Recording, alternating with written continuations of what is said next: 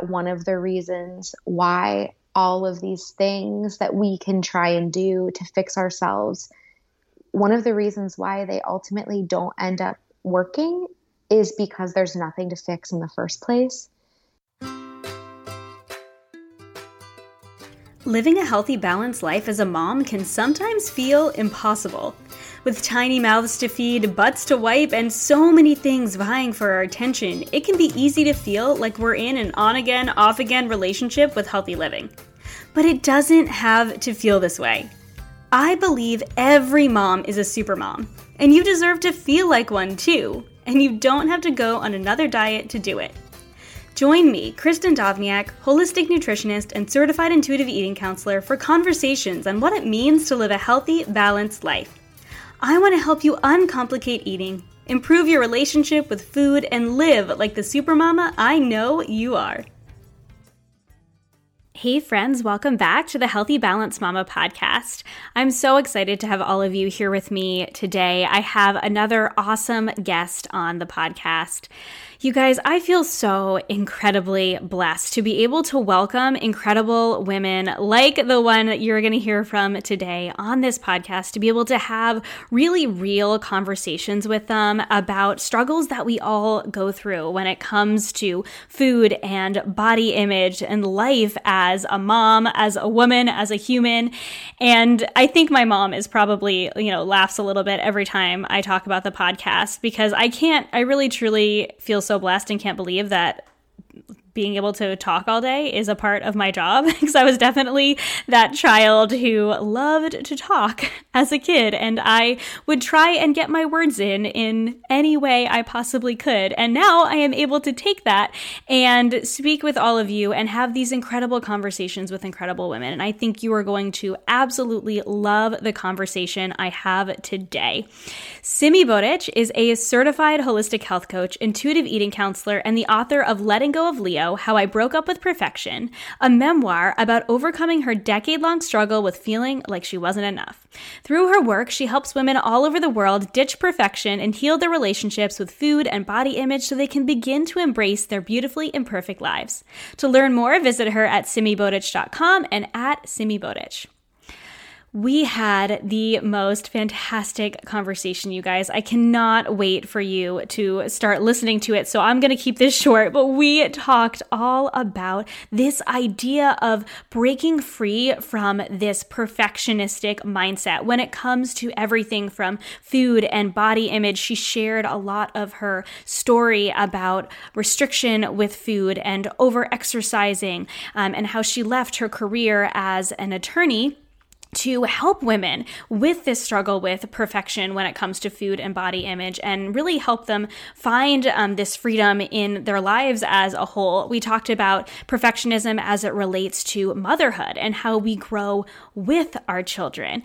And it was just a really fabulous conversation overall. She is such an incredible human being. She gave so much wisdom in this interview, and I can't wait for you to dig in. So I will stop talking and let us get to the interview with Simi.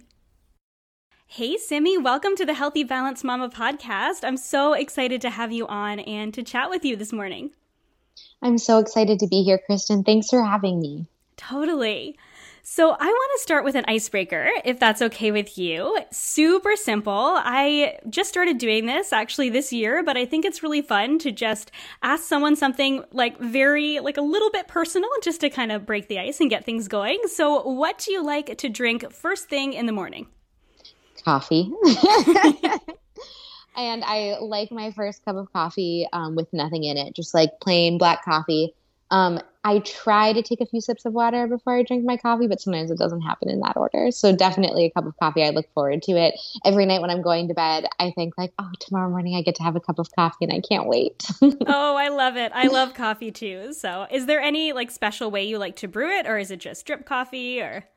Oh, I will drink basically any coffee. It just depends on um, it depends on the day. So I have an espresso, and if I'm making if I'm making coffee just for me, um, then I'll usually do a double shot of espresso in my Nespresso, and I love that. And if um, my husband and I are both going to be drinking coffee, then we'll either do a French press or like a drip coffee in our coffee pot. So any one of those ways, I will take it. Or um, in the neighborhood that I live in, um, there are so many lovely uh, local coffee shops uh, just walking distance away.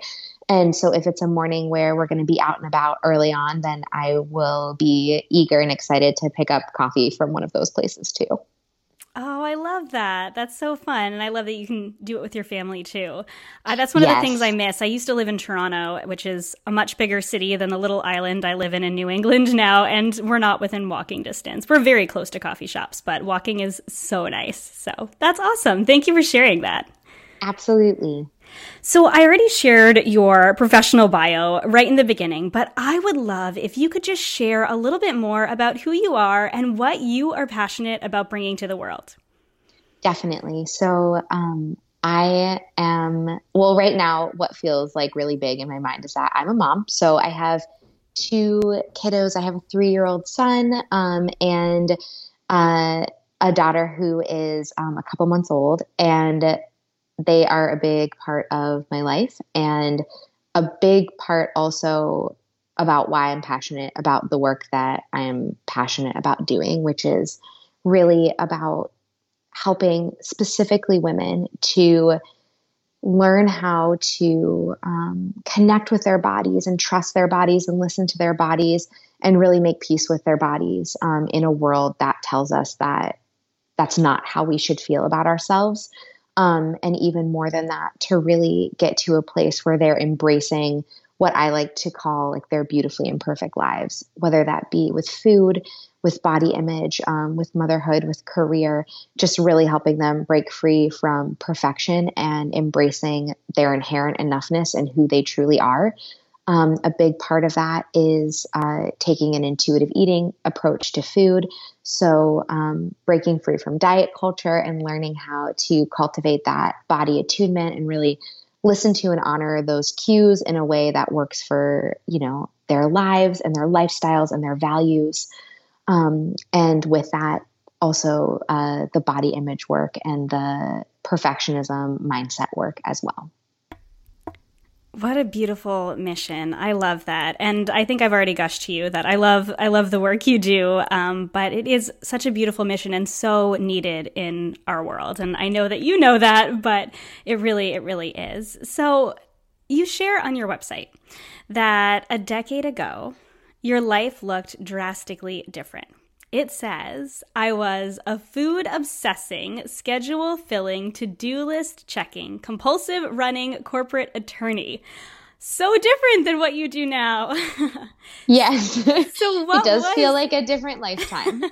oh, I joke all the time about like my past life, you know, when yes. you know, years ago when I was a completely different person than I am now. What I was doing was way different than I mean it was still involved with food. I was a chef for a long time.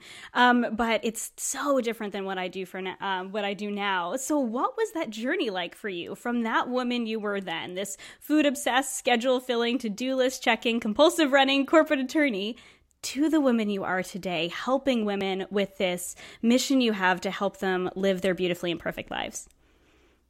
So for me, and I think that this is true for for a lot of people, um, I felt very insecure and not good enough growing up. So I felt really uncomfortable in my body. Um, I felt like oh, I wasn't as good at sports as other kids were. I really, I really, really had this idea in my mind that everyone else was like up here on a different level and I was just a little bit below that or a lot of it below that. And that I constantly needed to be pushing myself to this idea that I had in my head of perfect so that I could get external validation and feel like I was as good as these other people and feel like I belonged um, and that I was likable. And those, that mindset, that feeling of not being enough, um, really kind of pushed me down this path of struggling with food and my body. So I wanted to try to manipulate my body and control my body so that I could feel like I fit into this idea of what I believed was good enough and that would be like lovable, that other people would love. Um, and so struggled with uh, dieting. I tried lots of different diets. Um, I really was always uh, feeling so insecure in my own skin. Um, and that I carried that with me um, through college, through law school, and into when I started practicing law. Um, I have discovered through lots of years of therapy and coaching and processing that um, at the root of all of the food and body stuff was this feeling of not being enough. And because of feeling not enough, that I developed a lot of these perfectionist tendencies. So not only did I have perfectionist tendencies around food and my body, but I also um, I also had them in a lot of different areas of my life, including this feeling of like wanting to have the perfect career and wanting to just really make everyone happy and be feel like very impressive in what that in what I did. And because of that, I ultimately ended up going to law school and becoming an attorney um, without really ever even checking in with myself around like, is this something that I'm passionate about? Is this something um, that I'm like excited to really dive into and to, to devote my life to? Um, I was very much operating from a place of what I felt like I should do um, in order to be enough. And so it was food struggle, it was body struggle, it was exercise struggle. I was over exercising. Um, it was pursuing this career that ultimately like didn't end up being right for me. Um, it was all of these things, and so I found myself in this career in a relationship with myself that just was really, really um, like painful and self critical and very much about um, punishing myself for not being enough, always trying to fix myself. And really early on, when I started practicing law, I also got married shortly thereafter. And I had a moment on my honeymoon where I just kind of had a breakdown and shared with my husband how I was feeling about myself and my body and what it was basically like inside my head all the time but I didn't talk about out loud very often. Um, and he encouraged me to get support and to get help. And so I came back from my honeymoon and I started working with a health coach and with a therapist to really heal my relationship with myself. And that was at the root of it. But of course, like kind of branches from there were food and body image and movement and ultimately um, career. And all of those things led me down a very different path than I ever anticipated being on, um, which is where which led me to where I am now, um, where I have my own business, uh, where I support women um, to heal their relationships with food and body image and to let go of perfection. Ultimately, um, I left the practice of law to do this work full time. And really just being in a, a very different place with myself but also seeing the world in a very different way um, than I used to see the world, and just interacting with with people and with my environment around me. Like everything has changed so much, um, but that definitely did not happen overnight. That was a long, gradual, years and years process, and I'm still always always a work in process trying to learn how to be more present and more like purpose driven in my work but especially like in my life and my relationships oh, you have such a powerful story. I think thank you so much for showing up in this world and sharing your story with people and just the fact that you left this career, this high powered career that you had because your intuition told you that it wasn't right and that you were meant to do something else and that this you know story that i'm this struggle that you went through that i'm sure was so difficult but now you're using that to help other people. And i think you're saying what a lot of women either don't recognize in themselves and now they're starting to recognize or they know about themselves but they're afraid to admit mm-hmm, totally it's it, i th- i feel like it's such a it's such a common experience and I I get a lot of um, I don't know what the word what the right word is because I'm trying to think of what the right word is. I I feel like there's a lot of value in women in human beings coming together and sharing their real experiences and what they're feeling and what they're going through um, because a lot of times when we're going through hard stuff, we feel so alone and so isolated. And I know that's how I felt. Um, and I, I didn't know that other women were feeling the way that I was feeling. I, I really believed like I'm the only one who's struggling with this. I'm the only one who, you know, isn't doing this well enough or isn't good enough at this and everybody else has it figured out. And now like I see that so differently. It's like, oh my gosh, we have there's so much common humanity in everything that we're experiencing and everything that we're going through. And so I I feel like by sharing, you know, our story or bits and pieces of our story or the parts of our story that we feel safe to share, um, that we can do like a lot of collective healing through that. Absolutely. Oh, there's so much power in community. And I think it you know this world of the internet and social media can be used for not so great things but it can also be used really powerfully to bring people together. And the fact that we have this ability to share with other people and to let them know that they're not alone and to help them recognize these struggles that so many of us are going through. I know that you know i want to talk about your book in a second but i know that i was like there were so many parts of your book and i was like nodding along with and going, I felt this way too. And I totally felt like no one else felt that way. And I mm-hmm. wish I had that book a decade ago when I was struggling in that way. Um, but, you know, now there are so many women benefiting from it now. Um, so your book is called Letting Go of Leo. And I think that you know the listeners are going to have to read the book to find out who Leo is. it, I mean, they could they could try and think and figure it out, but um, I love I love how you kind of wove that throughout the book.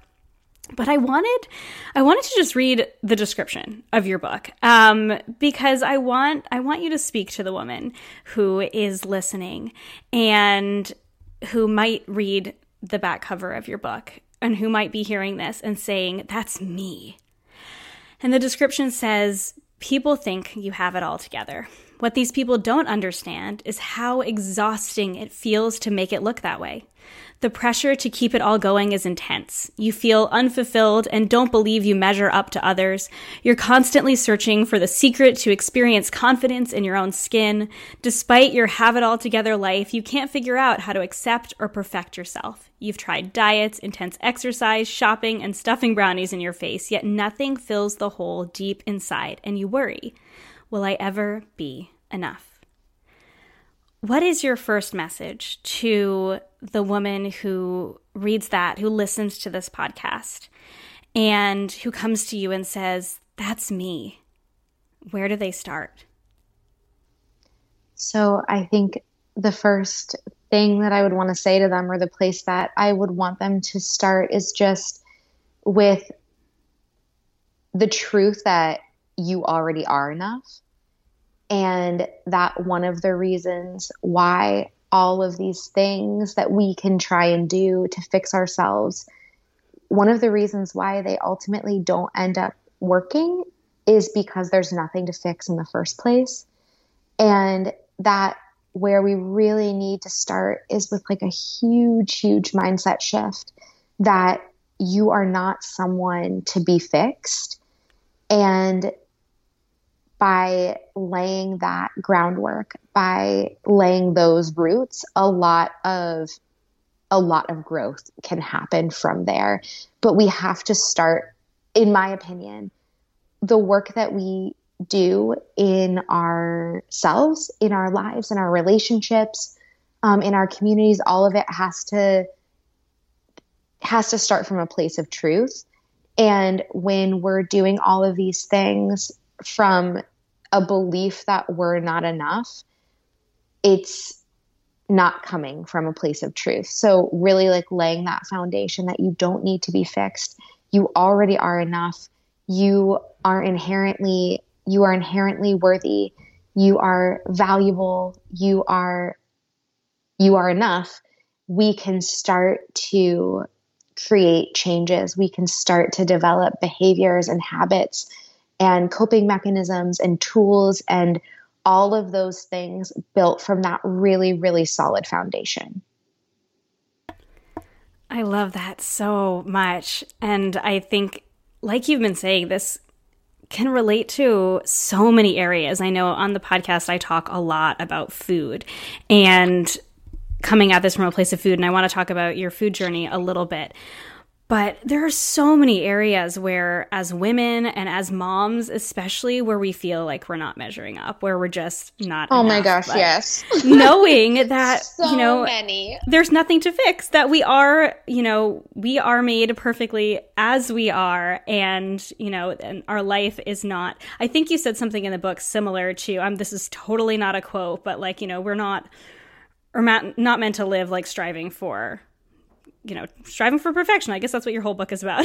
but striving to mm-hmm. be enough, right? Like our life is so much more than just trying to be perfect in every area. And I do want to kind of shout out your book for a second. I told you before we started recording how much I how much I loved it.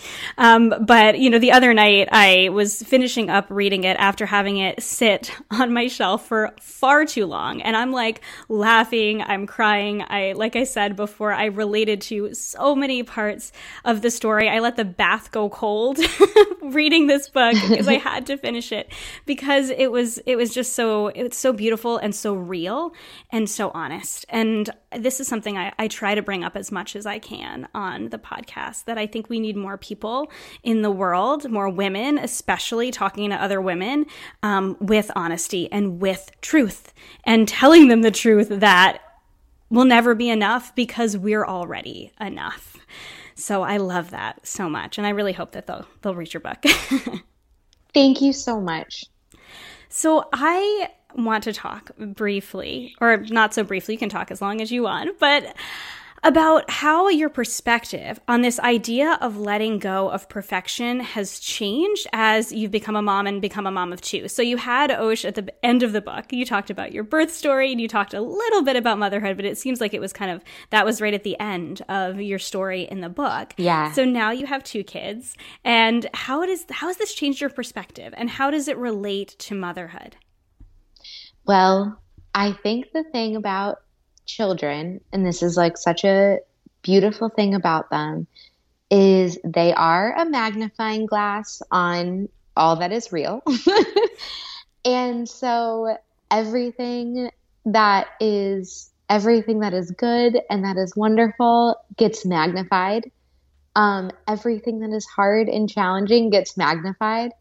Um, so becoming a mom has definitely well, I guess I'll say that it's absolutely confirmed for me that everything I thought I believed about perfection is definitely what I really, really believe. And I've had so mm-hmm. many more opportunities to discover how imperfect I am. But with that, also so many more opportunities to understand that when we let go of the need to be perfect, that we allow ourselves to experience so much more connection, deep connection, and also so much more growth. So I feel like a lot of times when I talk to women, they will share with me that a big fear about letting go of the need to be perfect or letting go of some of their perfectionist tendencies is that they have this fear that that means that they will stop striving or that basically they will quote unquote like like let themselves go as like a person. So if they don't need to be perfect, they will stop like pushing themselves forward towards excellence. And I can relate deeply to that fear, but what I have learned the more and more that I dive into, I guess we can call it like anti perfection work, um, is that when we are when we are in a perfectionist mindset, when we're struggling with perfectionism, we are very much in a fixed mindset. And it can keep us incredibly stuck. It can keep us in our heads. It can keep us from creativity, from flexibility. But what it definitely keeps us from is compassionate learning, really being compassionate with ourselves about the areas where we have room for growth and really being excited about those opportunities for growth. Because instead, when we're struggling with perfectionism, what that can feel like is failure. And so it can start us on this downward spiral of being very self critical, feeling like we're not enough, and that can shut us down. And it literally does shut down the neural pathways in our brain when we're being self-critical it shuts down the neural pathways in our brain that actually allow us to um, like soak up new information and truly to learn so the science shows us that having a perfectionist mindset can actually literally keep us from learning and growing when we can let go of that perfection and be present in the moment and be really connected to what is going on and what our opportunities are for growth. And that allows our brain to be open to learning. And it also allows our hearts to be open to learning. We're way more excited to learn and to grow and to develop new skills and new abilities and to really dig into that learning when we don't feel like the fact that we aren't already doing it that way means that there's something wrong with us. And so for me as a parent, um, being a parent for me personally has been needing to be in essentially a constant state of openness to learning and growing. Because I have no, like, my education is not in child development, it's not in education, it's not, I don't have any kind of past experiences with babies or toddlers or any of these things. And so all of a sudden, you know, it's like you become a parent, you have this child, and you are responsible for caring for them and helping them to develop into a human being. And it's like, oh my gosh, I have no, I have no understanding of how to do that. And so I've really needed to learn. It's like, you know, like on the job training. I've needed to learn like how do I how do I parent an infant? How do I parent a toddler? Like what does this look like? What how do I need to be showing up for this for this kid who I just love with my whole whole heart?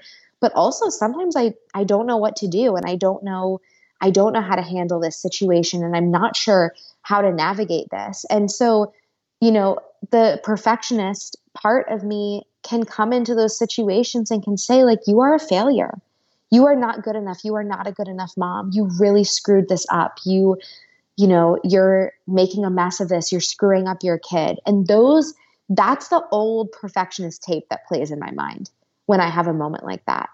The part of me that like the more upgraded tape the the newer parts of my brain the skills and the and the inner dialogue that I've worked so hard to develop these last 10 years has a different story. And it says, like, hey, this is a new situation.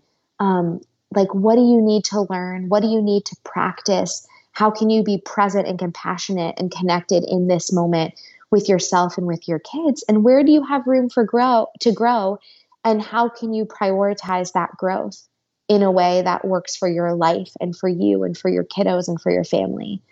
And that's a really, it's the same situation, but it's two totally different tapes playing in my mind. And by picking, you know, the second one that I shared, all of a sudden I feel empowered and I feel excited and I feel like I have an opportunity rather than feeling like I am a failure who's like, you know, ruining all of our lives. Wow. that was that's so good we really are growing alongside our kids. And I've yes. never I've never really thought about it like that. I think I know that as a mom, that's probably the area now. You know, I've I've gotten over my struggles with food and with exercise, and all of that feels good. But I can for sure say that as a mom, there are a lot of days where I'm like, oh man, I am screwing them up. And I love that the analogy of those two tapes that are playing, and you can choose. You can choose that growth mindset that I am growing through this, and I'm growing alongside them, and I'm learning, and that's gonna that's gonna help you become the best mom you can be. I think so often we compare ourselves to this ideal we have in our heads while forgetting that most of us don't have a degree in child development and most of us haven't had a ton of experience. Like I babysat when I was an early teenager, but that does not set you up for being a mom. It gives you like a little bit of insight, but I love that and I think that's so powerful that we can we can choose to instead of choosing perfection that that's kind of that one track, we can choose a different track and we can choose growth. Totally. And I would just, I would encourage anyone to think about what happens in their bodies, what happens in terms of how they interact and like follow up, you know, behavior when they have that perfectionist track playing in their mind. Just feel what that feels like in your body, what it does to your body, what it does to the way that you react or interact or proceed. Um, and just notice it and ask like, is that is that working for me? Is that how I want to be feeling? Is that how I want to be reacting and interacting? And if not, to know that the way that we, you know, the way that we change that behavior is like to kind of backpedal all the way through that process to the inner dialogue that kicks off that whole cycle. And that by starting to change that inner dialogue and starting to reframe what we make experiences mean about us, that it has this ripple effect to all of those to all of those areas. And I and it's true with motherhood, it's true in in our careers, it's true in our relationships with food and with our bodies. It's true in all of the ways that we that we show up for ourselves and for and for other people. Um, and so if there's you know a behavior that's feeling really challenging or a way that we're showing up that just like is not feeling right for us or is not working for us anymore um, to do a little bit of like reflecting and backpedaling and see what the like what the belief is that is kind of kicking off that entire cycle yeah, that's it's so powerful to reflect and notice those feelings in our body. I really love that you brought that up. It reminds me of something I know. Um, both you and I are friends with with Paige Schmidt. She was actually on the podcast back in October, um, and and you did a program with her way back in the day. And something that she taught me that I love, and I'm pretty sure we talked about it on the podcast as well, was how we do one thing is how we do everything. And I think yeah. that it's the same thing in parenthood and perfection and it's looking deep within and going okay where is this really coming from? Why maybe this is manifesting in parenting. Maybe this is manifesting with food but the, what is the root? Where is this coming from? Is this and a lot of it is you know that striving for perfection rather than than growth. So i love that. Thank you for bringing that up. I think that's a really important exercise. Absolutely so, I would love to circle back a little bit um, to eating and how this striving for perfection manifested in your eating. And I know you mentioned this a little bit before, you know, the constant dieting, the being on a whole bunch of different diets. I know there was a part of your book um, that I really loved where you're talking about comparing yourself to celebrities, um, which is something that I used to do. And I think so many of us have. And like the way I think of it now is like hoping you'll one day turn into a unicorn because their lives are so fabricated they're not real. They're photoshopped and they're, you know, they're just, we, we see the highlight reel, um, just like we do with a lot of people on social media. But still, you compared your eating and your body to theirs. And I think so many of us do too. So, what was that journey like for you? This striving per- for perfection when it comes to your eating and your body image? Sure. So, I feel like just a little bit of context. Obviously, um, this was oh, this was back in the day before social media really like took yeah. off. It was really a thing, and so it was a lot of like my exposure to celebrity culture was through magazines um, and like actually at the movies and like occasionally when i got a little bit older like in law school this literally wasn't even until law school when i could like google stuff and read stuff online so today this might look a little bit more like Instagram. Um, people on Instagram or Instagram influencers or whatever it might be. But back in the day of magazines, it was a lot of magazines. Um, and I I guess I would say like when I think back to my younger self, I I just felt I felt self conscious. I felt um, I felt insecure. I wanted people to like me. I didn't always feel like I fit in. I think these are really, really common themes and feelings for people who are going through adolescence and their teenage years. And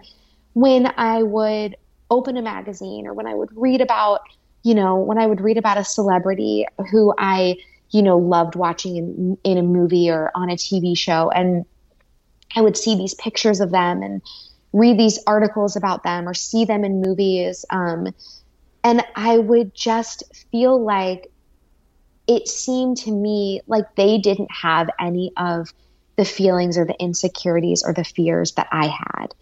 And I started to really idolize celebrities and celebrity culture and really wanting to feel like I, I, really wanted to feel like I believed that they felt.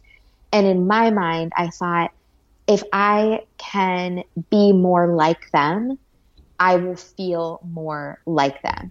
Now, in this part of my life, I understand they all have insecurities also, right? Like nobody is nobody is free from that. But as a as a teenager, um, I saw that very differently. I was like, they have these perfect lives. Everybody loves them. There's no way they ever have to deal with rejection or insecurity or feeling unconfident or any of those things. So like if I can just be like a celebrity and you know, it was like the days of Mary Kate and Ashley and if I can just be like Mary Kate and Ashley, um, then I'll then like everything will be okay. And you know, I just wanted everything to be okay. I wanted to feel okay. And I really started to idolize like a certain body type that I saw predominantly, you know, represented in media at the time and pop culture and thought like these people are smaller than I am. If I can make my body smaller, then I'll, you know, all the things that I just said. I'll be able to feel okay. I'll be able to feel enough. Everybody always want to be around me. I won't ever be rejected. I'll have a wonderful, happy, perfect life. Um, and so started to try to make my body smaller. Um, at the time, I, you know, would read magazines that talked about how celebrities ate, and I would try to eat in that way. Um, that was sort of the the very start of my of my experimenting with dieting. Um, from there, it was like reading different diet books, um, you know, Googling celebrity diets, and really just trying to do anything that I could find that these celebrities were saying that they were doing or that their trainers were saying that they were doing.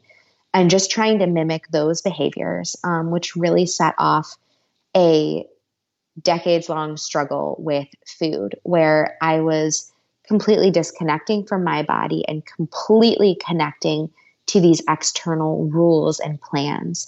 Um, a lot of times, like trying to overlap plans and being like, well, I'll do, you know, I'll do what all the celebrities are doing at once. And like, if something is a green light on all these plans, then I'll just do those things.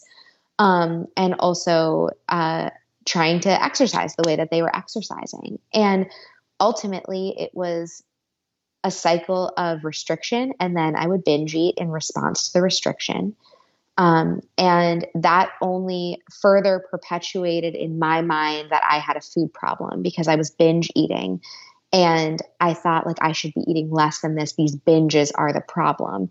Not realizing that the whole reason why I was binge eating in the first place was because my restriction was the problem. The restricting was was causing then my body to overreach with the binges because it was trying to protect me from the perceived famine of the restriction. And so it was this really painful cycle restrict, binge, restrict, binge. Um, always feeling again like I wasn't enough or I couldn't do it as well as the celebrities could do it. And um, until I finally decided to get some help. Um, I have shared this before, but the whole reason why I got help um, was because I thought I had a food problem because of those binges. So it was it was a a binge situation that happened that I then shared with my husband all of the painful thoughts that were happening in my mind and the the really negative self talk. And then he encouraged me um, to talk to someone because he didn't think that the way that I was thinking about myself or talking to myself was very healthy. Um, and then that started the the path of self healing where I realized that the binges weren't the problem. They were just a reaction to the underlying problem. They were actually a self protective mechanism that many people experience when they are restricting. Thank you for comparing it back to social media now too. Um, because when i'm reading your story i think we're uh, pretty close to the same we're definitely in the same generation. And like i was totally in that celebrity culture reading people magazine mary kate and ashley olsen. Like that was very much where i was when i was struggling in my food journey as well. But for the woman who's struggling now like that can the same sort of these same sort of feelings of comparing ourselves with other people with celebrities can be turned onto, you know, the influencer that we're following on Instagram. And if yes. I just do what they do, then my body will look like the, theirs or my life will be like theirs and we have this yes. idea that like we i love that you mentioned that you know we think that or that you thought and that I, and i definitely agree that it's easy to look at them and think that they have it all together and that they don't have these feelings that we have but we don't know what they're feeling and we all have our own struggles and so that yes. was i think that's that's that's really powerful um and i i really also love that you ended up sharing all of this with with your husband, especially on your honeymoon. Um, and it's funny because I've been to that the hotel, the Chateau Frontenac you were talking about in your book, oh, and so yeah. I could like picture it in my head. um, it's been years it's and years. Such a magical place, it and is. I definitely like.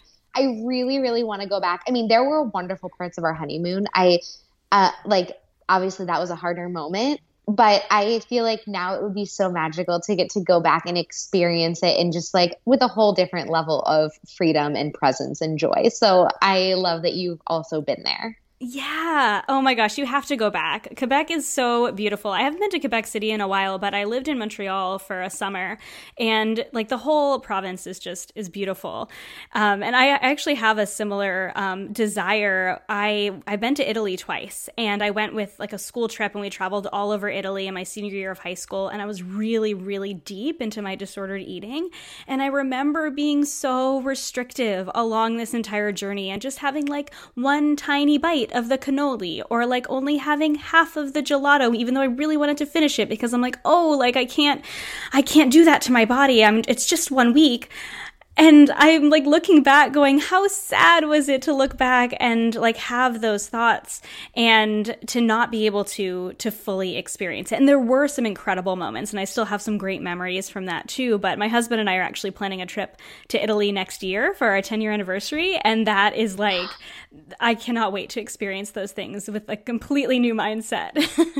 That's amazing. It's so fun.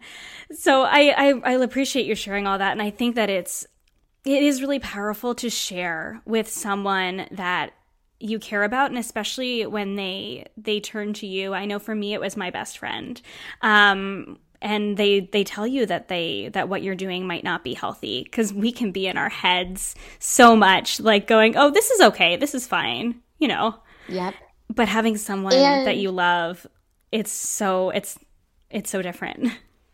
Absolutely. And I'm so sorry that I just interrupted you. Um, it's all good. I, I was going to say that um, also, I feel like with the thing, like you shared, you know, like it's so helpful to have someone else reflect back to you what's actually happening because yes, we can be in our heads, but also like there's messages everywhere telling us that this kind of behavior is healthy. So that's like super confusing too because many of us have struggled or many people are currently struggling in their relationships with food in the name of quote unquote health. And they think that they're doing these plans or these lifestyle changes or whatever, you know, the diet is called.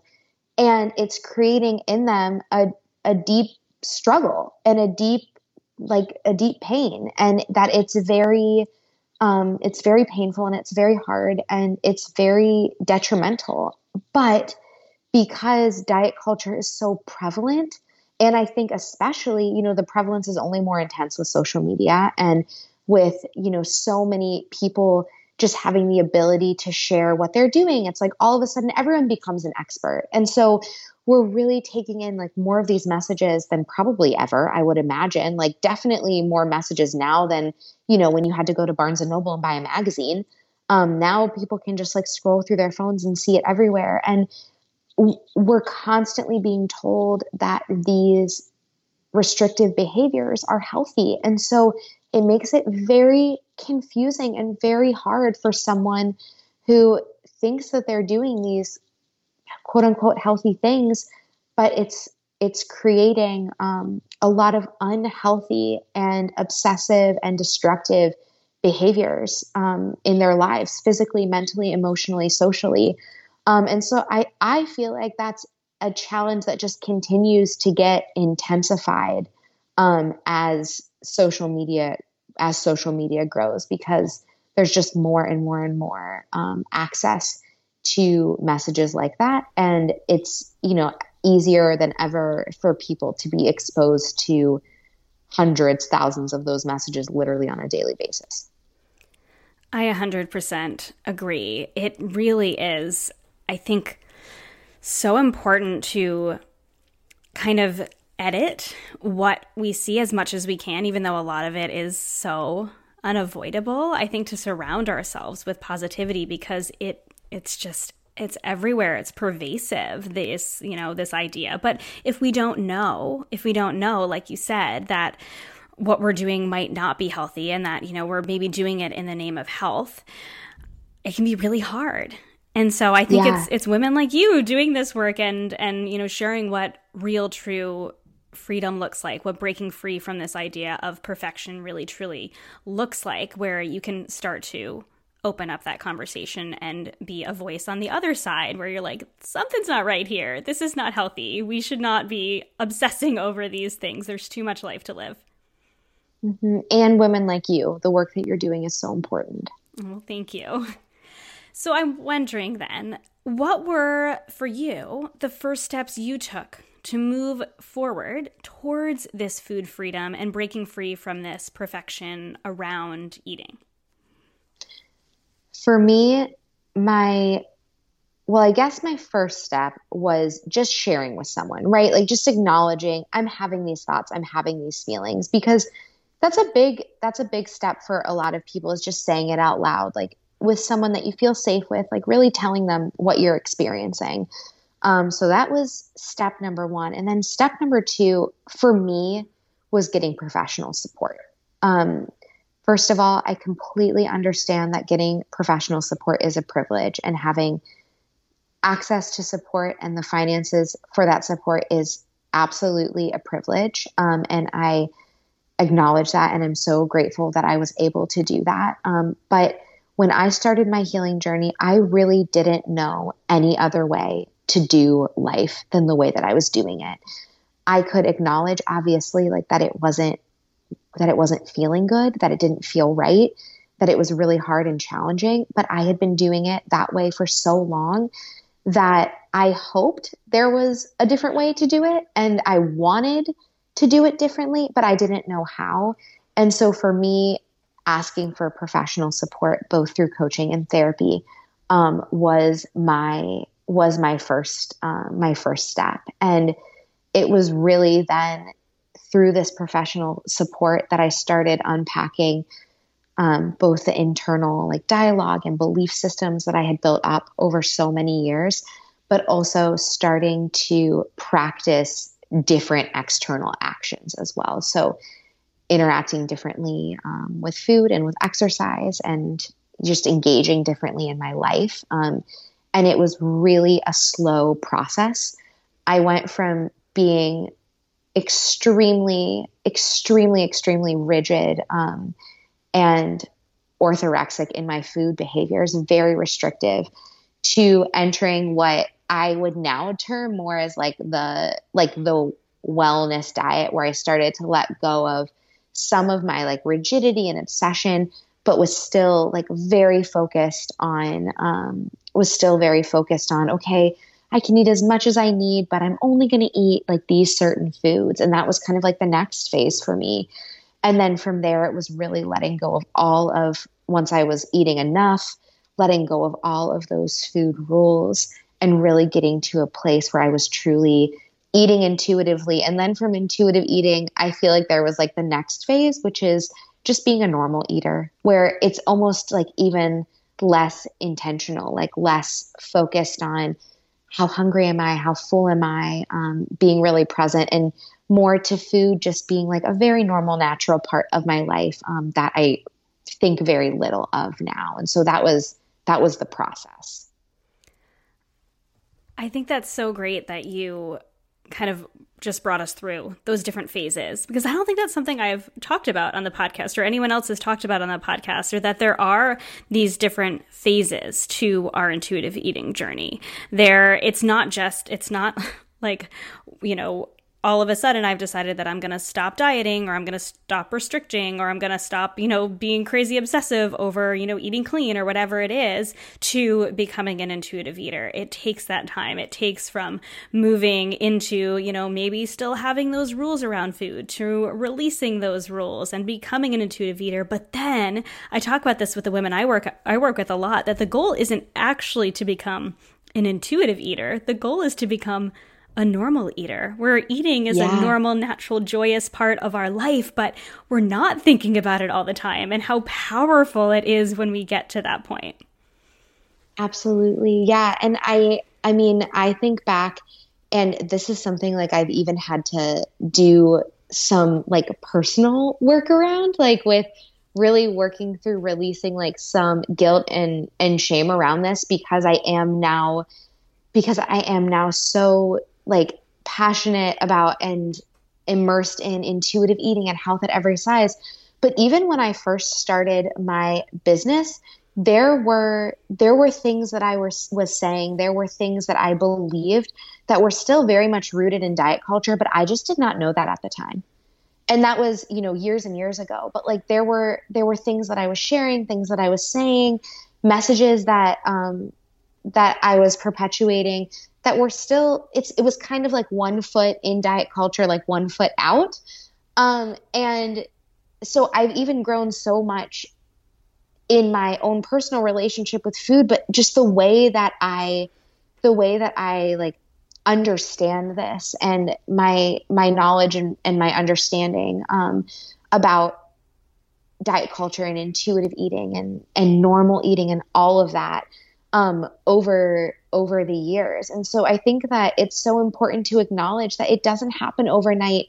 And for every single person who I know who is either embracing this like in their own personal life or uh, maybe even like in their professional life that it's an it's an evolution and it's a, it's a constant state of it's a constant state of growth and learning and developing and that there are phases and it does not happen overnight. And it's okay if you are in it and it's not happening overnight. I don't know anybody who has had like this just you know finger snapping like overnight experience in terms of that growth yeah, totally. And thank you for sharing your own experience too uh, with with growing in in your relationship with food and as a professional in this because I think we are all on as long as we allow ourselves to be on this this in this place of growth.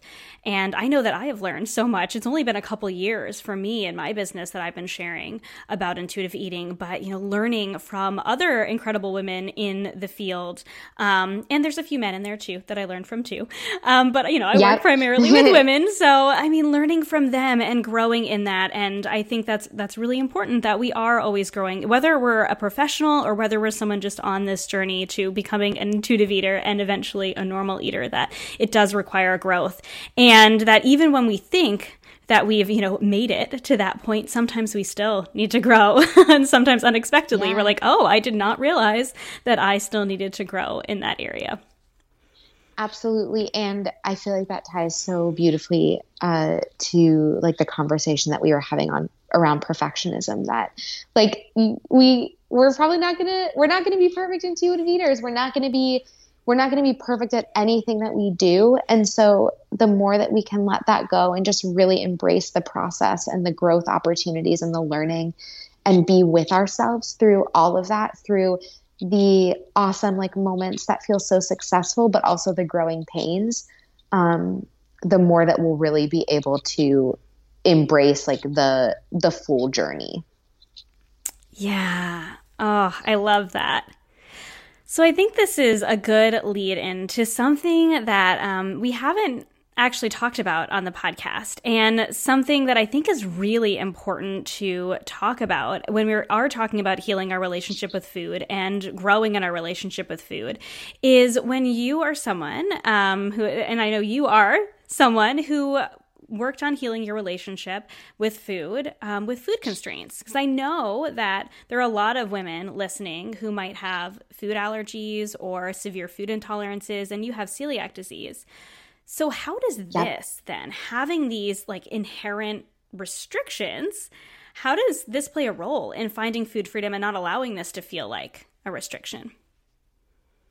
Totally. So, intuitive eating can be for anyone. It can be for someone who has an autoimmune disease like celiac disease, someone who has a, a food allergy, um, someone who uh, maybe has something like type 2 di- type 2 diabetes and needs some like medical nutrition therapy. Like, intuitive eating truly can be for anyone and is for everyone. And so, I think that that's a really important place to come from always when having this conversation. Um, for me, having celiac disease means that anytime that my body comes in contact with gluten, so whether I would eat it or whether like it would be in a lotion that I would put on my skin, essentially um, my body starts to attack itself. And so that obviously like gluten does not work for my body. It is not um, it's not a healthy choice for my body. It causes a lot of pain and a lot of distress physically for me.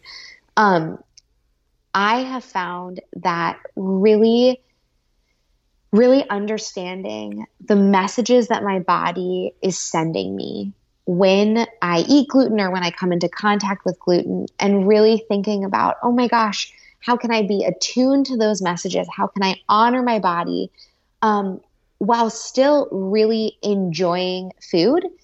Is been so powerful for me in terms of intuitive eating. So I can acknowledge that my body um, does not do well, does not feel feel well when I ingest gluten or when it's in my body or on my body. Um, but what does it mean to say like all right i'm going to choose not to eat gluten because of these messages that my body is sending me. But i also want to choose to have a lot of freedom and flexibility and joy and pleasure and satisfaction in my relationship with food.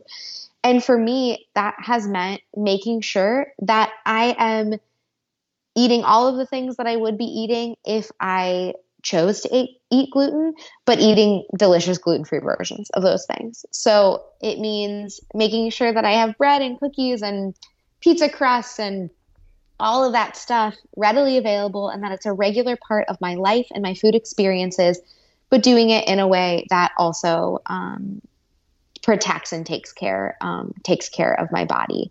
And so that is how I have balanced that situation is making sure to have lots of delicious gluten-free um, options that keep me from feeling um, deprived or keep me from feeling uh, like I am restricting myself in any way.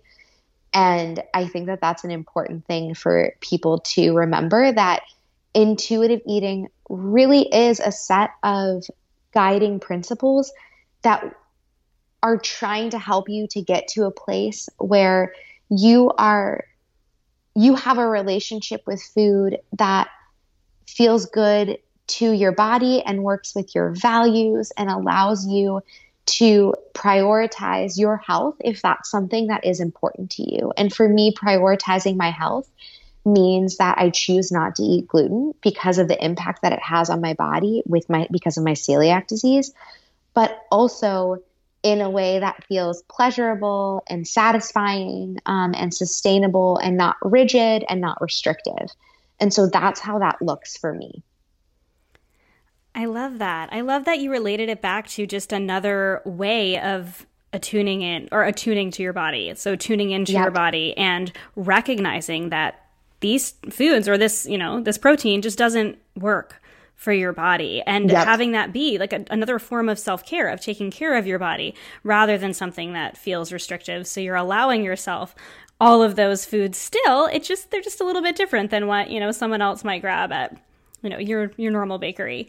Um, I love that, and oh my gosh, how many amazing gluten free like baked goods and pizza crusts and things like that are there now compared to years ago? Oh my gosh, so amazing. I mean, it's wild because I've had I've known that I've had celiac for like over a, a decade now at this point, and I remember when I went into the doctor's office and they were like, okay, like we confirm the diagnosis, you have celiac disease you need to um, you need to basically like cut gluten out of your life. You know it's not just about eating like i said like it could be something that goes onto my skin mm-hmm. whatever it might be. Cross contamination tells me this and i was literally like what is gluten?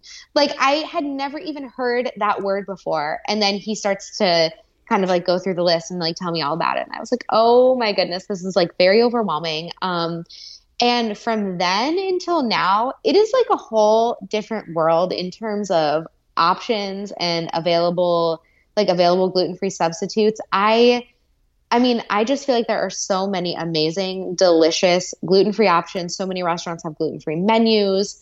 Um, so there's gluten-free bakeries. Like it is just a whole different world it is totally. I remember uh, my best friend in high school, her dad has celiac disease. And when I would go over to her house for dinner, like I remember him having to go to one specific grocery store because they had one tiny gluten free section. And he had those like rice crackers that like taste like air with salt on them and then like yeah. this like gluten-free pasta that was like really sticky and kind of icky and like we would eat it but i'd be like this was kind of weird totally. but there's so yeah, many I, great totally. options now even like i know that i've i've struggled with um digest- digestive issues for a really long time um and thankfully i haven't experienced them in a long time but that is kind of whenever they flare up that's another that's another signal that i need to better tune into my body um but gluten was one of those things when i was in and this is not a recommendation this is just my own experience.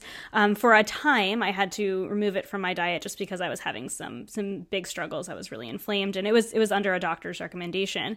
Um, but that was like eight years ago now um, that I experienced that because it was far before my daughter. Um, and oh my goodness, the difference even then and now is just crazy.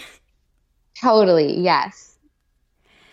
So I have one question that I actually found as I'm going through the bio on your website because I always I always like to look through you know everyone everyone who I'm going to interview usually it's someone that I've been following on social media or somebody who I've read their book or somebody who really inspires me. Those are the women that I want to have on the podcast. But of course I, I always go through and do some more research on them to make sure I've got a really good um, picture of of who they are and, and what I want to ask them. And the end of your bio on your website kind of like stopped me and it says, if I could time travel, I would hug my younger self and share the truths I've discovered. But since I can't, I'm doing the next best thing I can think of, sharing them with you.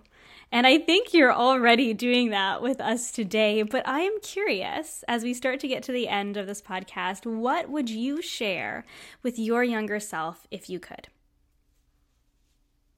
Oh my gosh. So I feel like there are just so many things that I would that I would want to tell her, but I feel like one thing that is coming to mind um, is just like to let life to let life unfold and not to feel like you have to control the outcome.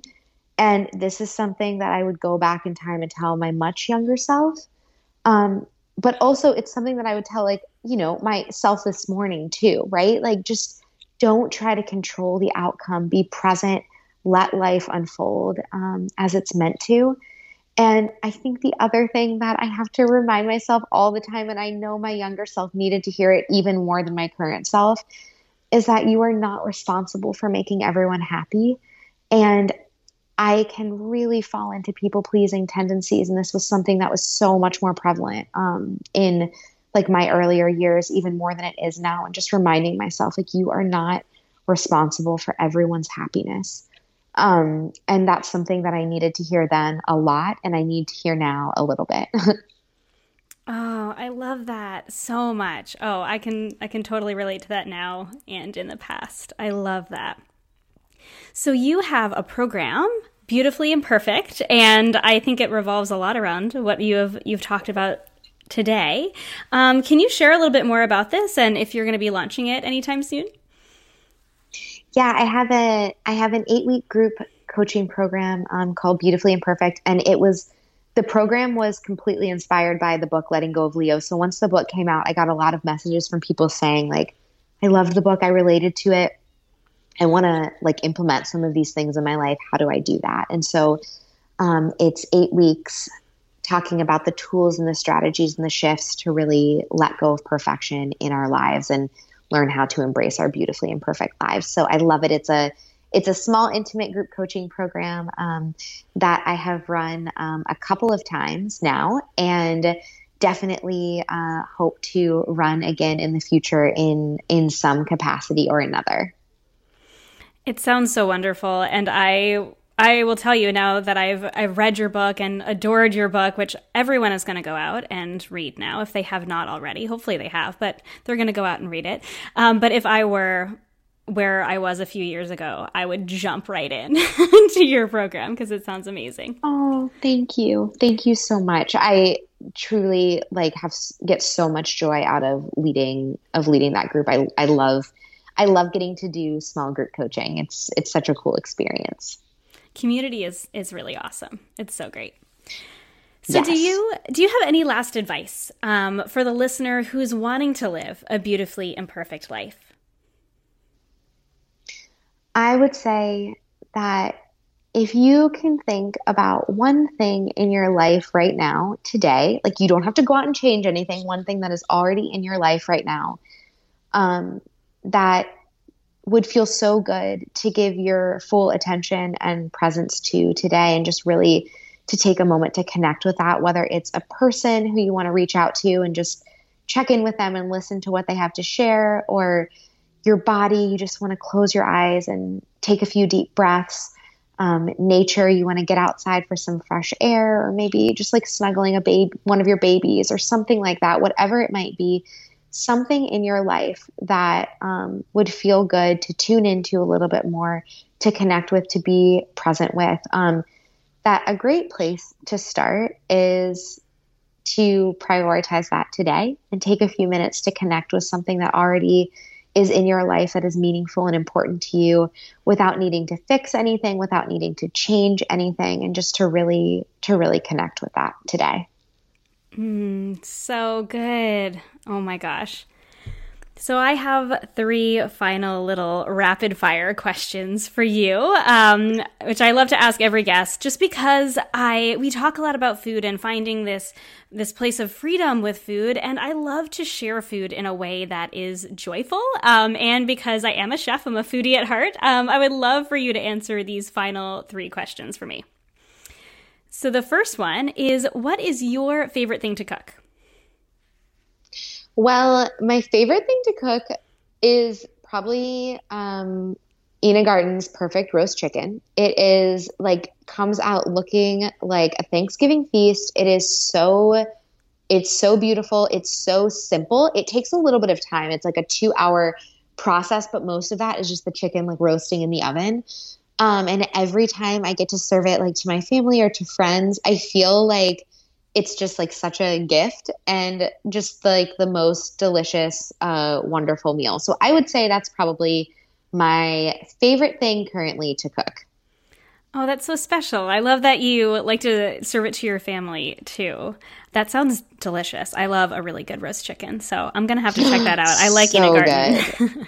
Yes, she's so wonderful. And then and then the and then you can use like depending on how on how like fancy you get in the kitchen, like you can use the bones and like use them to make a really delicious broth and it's just like there's so many things that you can do with it like once it's done, but oh my gosh, it's so good and you can just google the recipe, it's online. Awesome. So then what is your favorite thing to order if you're going to a restaurant or have someone else cook for you? Favorite thing to order when I'm at a restaurant. I actually like love to order really um I love to order like really hearty salads at a restaurant because I think making a salad with tons of different ingredients is something that I don't do a ton at home um, because it always seems like, oh my gosh, it's like so expensive to have to buy like the 15 different things to put on top of the salad, like just to eat one salad and then you have like all of the stuff left over.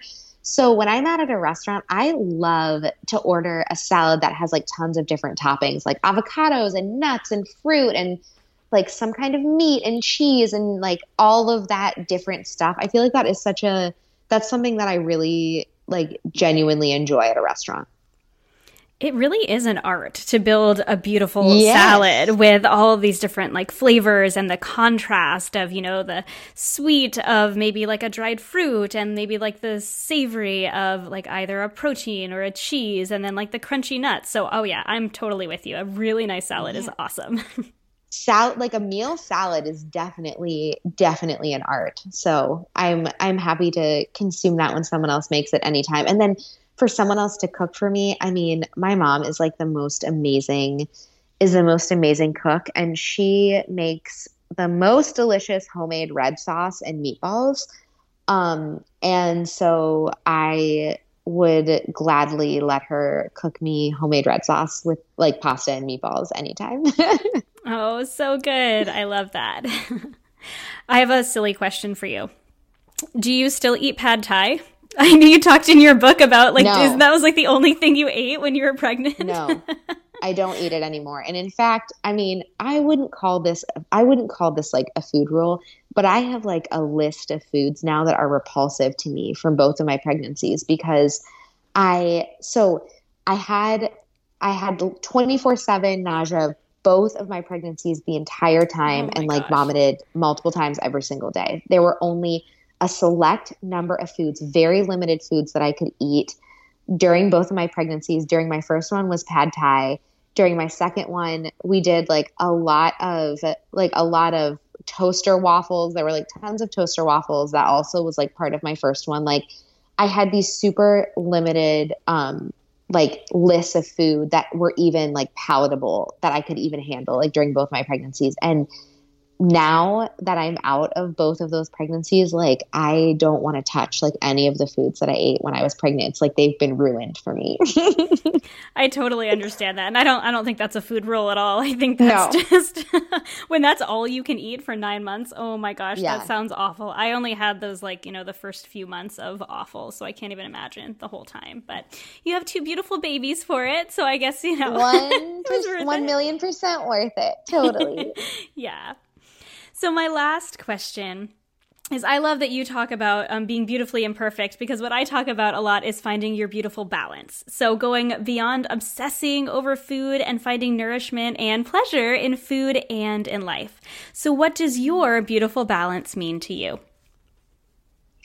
Right now, um, I think it means just intentionally carving out time for the things that are most important to me in my life. Um, whether it be time with family or connecting with friends, um, getting outside, doing work that lights me up, just being really intentional to carve out um, devoted time for each of those things um, in in my life. Not every single day, but um, over like a longer period of time, and really filling my days and my weeks with things that are are meaningful to me and giving myself the gift of being present with those things. Oh, I love that. Presence is such a gift. Oh, well, thank you, Simi, so much for being on. This has been an incredible conversation. I cannot wait to put this out to the world. Um, can you just share where my listeners can find you? Absolutely. Um, simibotic.com and I'm on Instagram at simibotic and it has been so wonderful. You are an incredible person and I'm so grateful that I got to spend this time with you. So thank you. Oh, well, me too. Thank you so much again. Thank you so much for listening to this episode of the Healthy Balance Mama podcast. If you loved it, would you take a screenshot and share it with a friend over on Instagram and tag me in it? It helps me so much to know what you love and are taking away from each episode. If you really loved it, would you hop over to iTunes and give me a star rating and review? Every rating and review helps this podcast be seen and heard by more women who need to hear the message of balance and wellness without deprivation. It's the best free gift you could give me. And as a reminder, the information and opinions on this podcast are meant for education and inspiration only and are not to be taken as medical advice, diagnosis, or treatment. Please consult with a trusted practitioner before making any changes. Have a beautiful day, friend, and I'll see you in the next episode.